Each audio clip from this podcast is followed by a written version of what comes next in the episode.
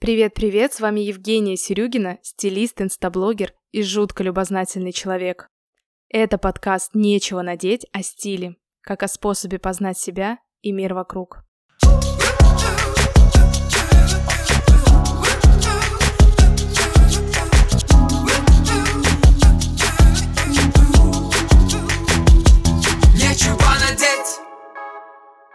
Я наконец-то подобралась к теме, которая душевно нравится мне самой и еще будет встречаться с разных сторон в моем подкасте. Сегодня про цвет. Нечего надеть! Часто поднимая вопрос в своем блоге, я раз за разом подтверждала тот факт, что в России существует тот самый, что считается популярным. Его очень часто выбирают для одежды и очень часто говорят, что он совсем сочетается – и это, конечно, черный цвет. Оказалось, наряду с самым популярным цветом существует и самый непопулярный, и я назову его в конце этого выпуска. А у вас будет немного времени сделать свое предположение.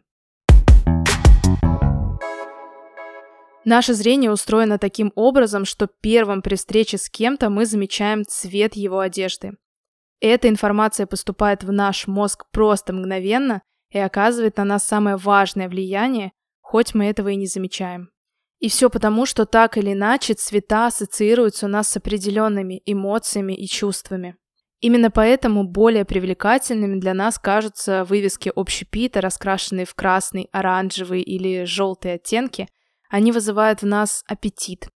А для худеющих диетологи предлагают наоборот покупать сине-зеленую посуду. В маркетинге есть даже такое явление, как налог на розовое. Изначально нейтральные товары, одинаковые по функционалу, могут раскрашивать в разные цвета, красно-розовые для женщин и сине-зеленые для мужчин, а продаваться при этом в разной ценовой категории. Причем условно-розовые товары, товары для женщин, будут продаваться дороже, чем аналогичные для мужчин.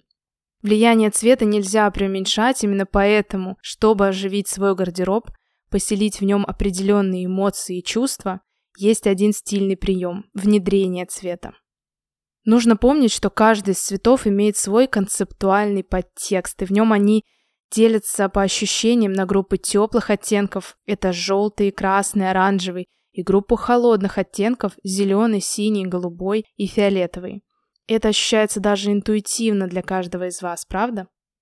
Если в первой группе это про эмоции, страсть, радость, любовь и смех, то во второе это, конечно, про спокойствие, гармонию, уравновешенность и творчество, если говорить о фиолетовых оттенках.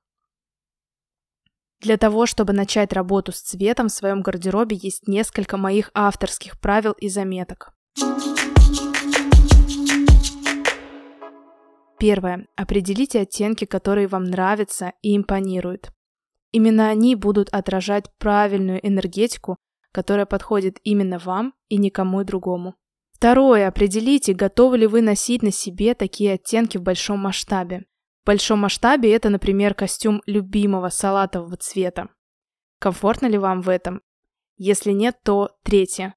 Уменьшайте масштаб этого оттенка в комплекте и начните просто с аксессуаров, туфель, сумки или платка в любимом оттенке.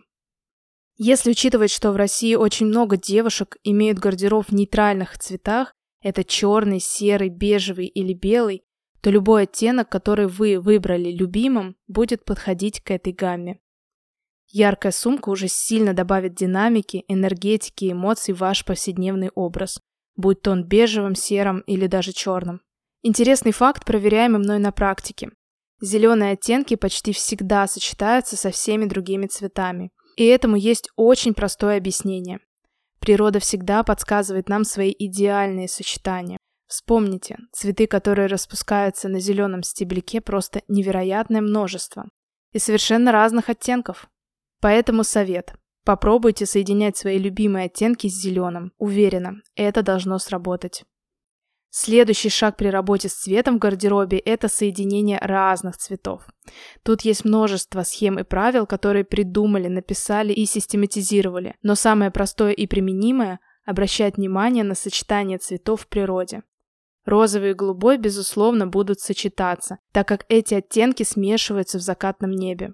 а желто-оранжевые и песочные всегда будут гармонировать с синим. Это подтверждается одним взглядом на берег моря. Именно этим природным приемом я пользуюсь постоянно. Более глубокий персональный подход к цвету в гардеробе – это определение своего колорита внешности и индивидуальной палитры. Главным образом, в которой все оттенки сочетаются между собой и могут с легкостью комбинироваться. Определить колорит внешности можно разными способами и, конечно, самостоятельно.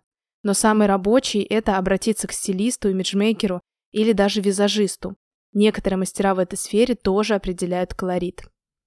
Несмотря на большинство споров вокруг этой темы колоритов и персональных палитр, на практике всегда оказывается так, что в одних оттенках человек выглядит свежо и дорого, а в других уставшим и невыспавшимся. Пользоваться ли таким приемом в отношении вашего гардероба, безусловно, ваш и только ваш выбор. В самом начале этого выпуска я говорила о том, что есть один цвет, который крайне редко встречается в гардеробах. По крайней мере, в моей практике работы стилистом. И это желтый цвет. Наверное, если говорить в целом, то черный самый популярный и желтый самый непопулярный лежат в психологически разные для нас плоскости. Первый про бесконечную функциональность, сдержанность, практичность и даже где-то мрачность. А второй про яркость, беспечность, солнечность и акцентность. Каждый из оттенков имеет свою собственную терапевтичность для каждого из нас. И мы зачастую делаем выбор в пользу тех или иных по психологическим, социальным и даже неосознанным причинам. Помните, откуда этот диалог? Вы подходите к шкафу и выбираете, не знаю, этот мешковатый голубой свитер, поскольку хотите всем показать, что вы человек серьезный, и вас совсем не волнует, во что вы одеты. Но вы не знаете о том, что этот свитер не просто голубой, не лазурный, не бирюзовый, а небесно-голубой. И вам не вдомек, что в 2002 году Оскар де создал коллекцию вечерних платьев небесно-голубого цвета. А затем, кажется, и в Сан-Лоран – коллекцию небесно-голубых френчей. О нашем выборе цветов, о их значении и смысле в следующем выпуске. Этот подкаст развивается только при вашей поддержке, поэтому обязательно ставьте звездочки и пишите комментарии в Apple подкасты. Оставляйте свои сердца в Яндекс Музыка. Это действительно важно. thank you